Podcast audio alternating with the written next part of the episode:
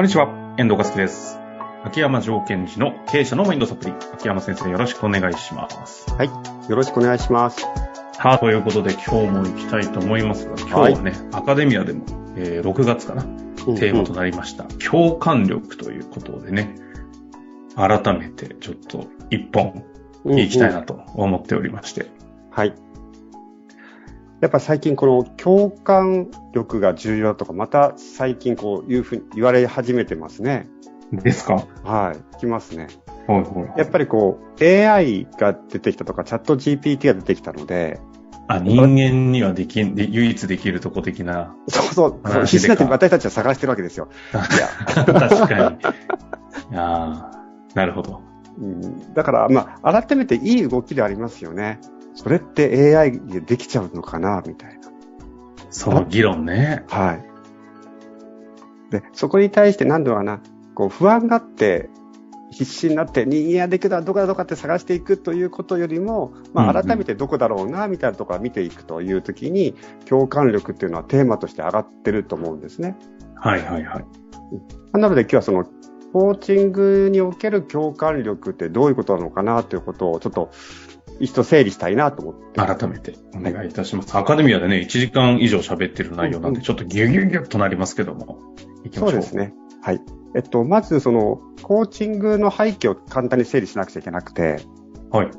コーチングってこう、ある領域だけ特定して、えっと、使える技術なんですね。うんうん。で、そのある領域以外のところを見るといいんですけども、まずカウンセリングとコーチングが違うと。おー。で、これは明確な違いがあると。うん。カウンセリングっていうのは、まあ要するに、えっ、と、医学的にというか病的な状態にある人を健常な状態にするという治療ということ。で、コーチングというのは、えーその人のパフォーマンスを、をこう向上させるというのがコーチング。うんうんうん。引き上げるというかね。で、コンサルティングっていうのは、その解決方法を伝えていくという、この大きな3つ枠組みがあって、で、そのコーチングにおける共感力って何ですかっていうところを捉えなくちゃいけない。なるほど。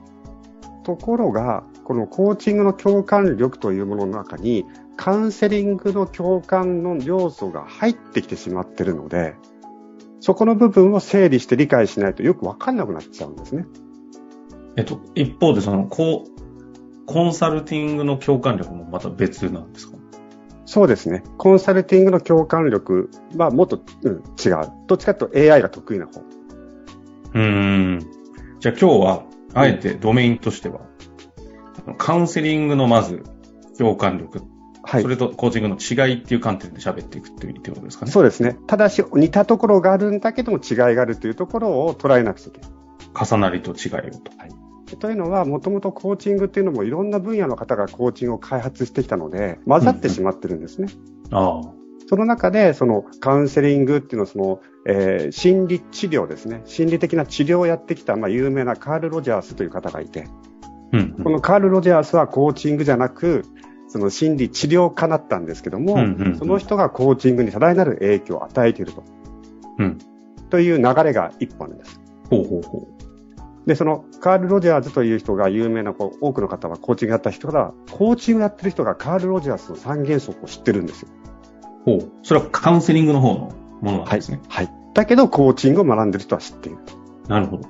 でその中に自己一致というのと、無条件の肯定的配慮というのと、三つ目の共感的理解っていうのが、そもそもその心理療法の中にあって、それがコーチングの中でも取り入れられているということなんです。今、三つの中の最後におっしゃってくださった、その共感共感的的理解。理解。ということは、コーチングを扱うときも、そのカウンセリングでいうところの共感的理解というのはどういうものかということを知知らないといけないわけです。なるほど、なるほど。知った上で、でも目的は治療の人は心理治療家の人は治療であるけども、治療のために、コーチの方はパフォーマンス向上という目的のために共感的理解を使うだけであって、でも共感的理解というものを知らないといけない。じゃあまず今日は共感的理解が何ぞやという話になるんですか？そうですね。で、その共感的理解っていうのは、日本語で言うと、まあ、共に感じるという言葉をどういうふうに捉えるか。うんうん。だから、えー私もよく言う、えっと、あなたの気持ちがわかりますというのは、同情なので共感とは違うということの理解をしとかなくちゃいけない。うんうんで、私も英語がね、苦手だし、ちょっとこれは専門の方にもお任せしますが、まあ、よく言うのは、えー、まあ、シンパシーが同情に近いらしくて、エンパシーが共感に近いなんて話があったり、するわけですよ。うん、あとはコンパッションっていうのも同情とか、哀れみとかいうのに近いというふうにされています。うん、じゃあ共感って何か？コーチングにおける共感、まあ、心理治療における共感っていうのは、私はあなたの気持ちがわかるは同情になっちゃうので、うん、うん。私はあなたの気持ちがわかるということに対して、慎重になるというスタンスが共感的理解につながると。めちゃくちゃ難しい。もう一度いいですか、日本語。はい。私はあなたの気持ちがわかるというふうに言っちゃいけませんと。そこに慎重になる心がタンスが共感的理解につながる。だから、この心理、あの、ロジャースがすごいなと思うのは、共感的でないといけないと言ってるわけです。つまり共感的理解というのは、相手の基準に立って相手の言葉を理解しようという態度で聞くことを共感的理解と言って、同情ではないっていうふうに言ってるんですね。うんうんうんうん、で、それを少し平たく言うと、相手がそうであるということをいかに知っていくかっていう言葉として私は使っています。相手がそうであることをいかに知っていくかというその姿勢みたいな。はい。うん。そっか、君はそうだったんだ。例えば、その人が辛いんだったら、君は辛かったんだね。分かったじゃなくて、そっか、今君は辛いという状態にいるんだねということを知っていくために質問を投げかけていく。ああ。なるほど。ですから、あの、これ理屈で言っちゃうと、理屈で言うと共感できない相手はいないって話になってくるんですね。こっちのあり方だからですか？姿勢だからですか、はい、はい。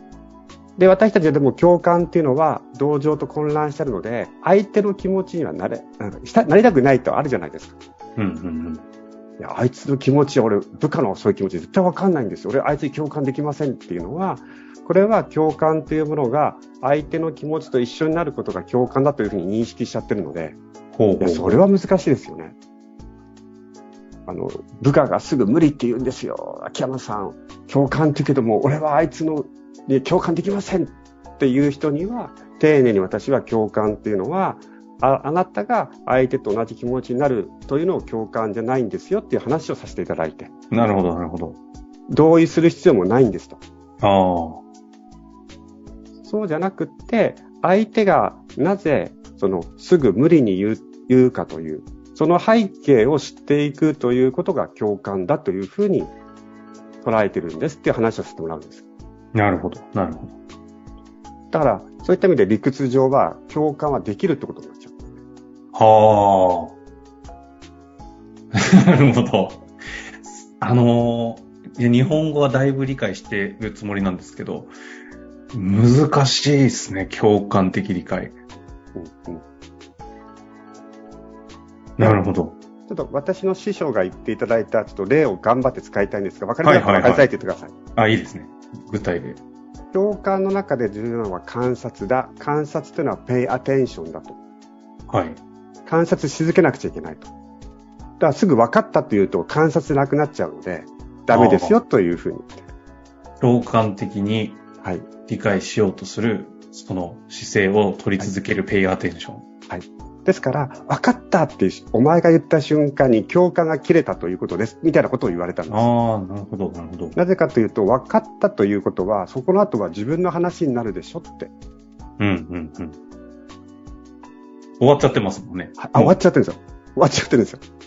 そう。ですから、終わらないように終わらないようにずっと共感していくと。で、共感して、聞いてって、観察し続けた後はどうすればいいんですかって私が聞いたら、うん。観察した後は、観察ですって言うんですよ。わかりました？で観察してまた分かってます。分かったと。さあ、その後どうですか？観察ですって。ずっと観察をし続けていくんですって言うんです。それ、今なら分かってるのかもしれないですけど、当時お茶を濁されたと思ったぐらいにわけわかんない。思いました、思いました、思いました。じゃあ結局これ何すればいいんだで、そこで。し続けろってことですか？そうです。で、し続けたときに、でも、結果として相手と同じ気持ちになることはあるけども、そこをゴールにしてるわけじゃないんだ。で、ちょっとこれはそのジェフから言っていただいた話の例え話を私なりに偏見にアレンジしちゃったんですけども、えっと、アナログとデジタルの話をしてくれて、うん、パソコンであという文字を打つのはデジタルだっていうんですね。うん、書道はアナログだっていうんです。アナログというのは連続してるんですって。ですから、あという字を書いたときに、筆と紙が触れた時に、あという文字が現れただけで、あって書くときにずっと繋がってるじゃないですか、指の動きって。ということは、あなたはあを見て、このあはあいうえおのあだとかね、秋山のあだしか考えないでしょっていう話をされて。デジタル的見方ってことですかね。はい。今の話だと。はい、じゃああなたは相手があと言ったときに、その筆が途切れたこの線のものも感じようと思って、あを引いてるんですか？みたいな話をされた。はあはあ、もっと言っちゃうと、そもそもこの人はなぜあという文字を書きたかったのかっていうところを聞けてるのかとか、そもそもどうやって、こう、綴りを、どんな気持ちでね、墨を吸ったのかとか、どうやって筆を選んだのかとか、そういうところも聞こうとしてますか？みたいな。心が聞こえたあの文字、見えた文字を見て、勝手に解釈していくでしょって。あがうまいとかね。俺よりうまいとか。いや、この人があを書きたかったのは、ことの始まりだ。何事もあから始まるからあと書いたんだってやっちゃうでしょと。それは共感でも何でもないみたいな、ちょっと私がちょっとアレンジしちゃったんですが、言いたいことは多分そういうことだった。うんうん、なるほど。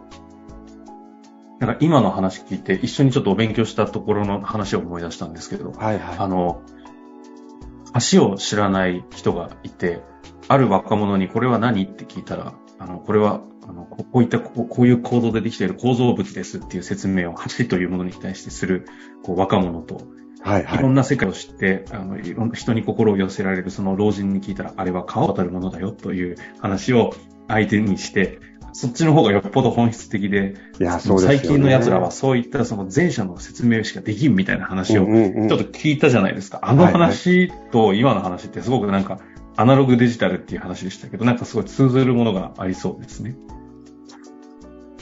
ですから、こう、私もコーチングでできないながらも頑張ってるのは、その相手と共感しよう、共感しようってこう、まあ、意図があって、そこが繋がってる時はいいんだけども、分かったっていう瞬間にプチッと切ってるぞっていうふうに教わって。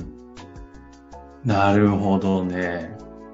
確かに。だって、これは何ですかって聞かれたのに対して、プチって切ってるから、これは、あの、なん、なんとこでできたコンクリートの構造物そうそうそうそう。説明って、まさに同じ話ですね。それが分かったわかる、私もっていうのが、まあ、入ってきちゃった時に初めてそれが滲み出たものはそうでしょう。うん。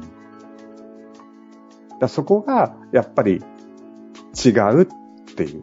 で、ここまで考えたら、そのまあコンサルイコール AI との話もできるんですけども、コンサル、コンサルが悪いわけじゃないんですよ、全然。その、じゃあ AI でいきましょう。AI も共感力があるわけですよ。でも、そこの背景とか思いを感じようとするものじゃないので、そこは違いますよねって話ができてくるので、それぐらいその共感力っていうのは本当に重要だなと思っていたのと、まあ、それぐらいなんとか繊細であったり、重要であったり、でもさっきの書道の話で言うと、あしか見えないんですよ、考えても、その文字しか、うん。うん。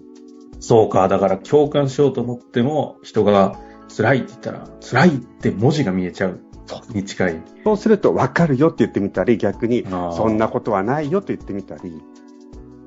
なるほどね。だから本当に辛いという、この、ひらがなで書いた時の辛いのつのこのつの先と、らに行くこの間を感じようと私はしたのかっていうと、全然してなくて。ああ。それを分断されてるとか、分離してるって話になってきてしまうんでしょうね。なるほど。まあ、なので、ここではちょっと、あの、ぜひその共感っていうところを考えたときに、あの、ぜひこの書道のあというものをちょっとイメージしていただいて、私はそのこの人がなぜあと書きたかったのかとか、一本一本の筆の間の部分を感じようとしてるのかっていうところをちょっとイメージしていただくと、なんとなく、なんとなくですけど、感じ取ってくるのではないかななんて思ってます。共感的理解ですね。はい、ちょっと今回は、あの、いろんな角度でね、ツンツンしながらお伝えいただきましたので、まあ、伝わる部分と伝わらない部分、もしありましたら、ぜひ質問いただけたらなと思います。はい。終わりましょう。ありがとうございました。はい、はい、ありがとうございました。本日の番組はいかがでしたか？番組では、秋山城賢治への質問を受け付けております。ウェブ検索で、秋山城と入力し、検索結果に出てくるオフィシャルウェブサイトにアクセス。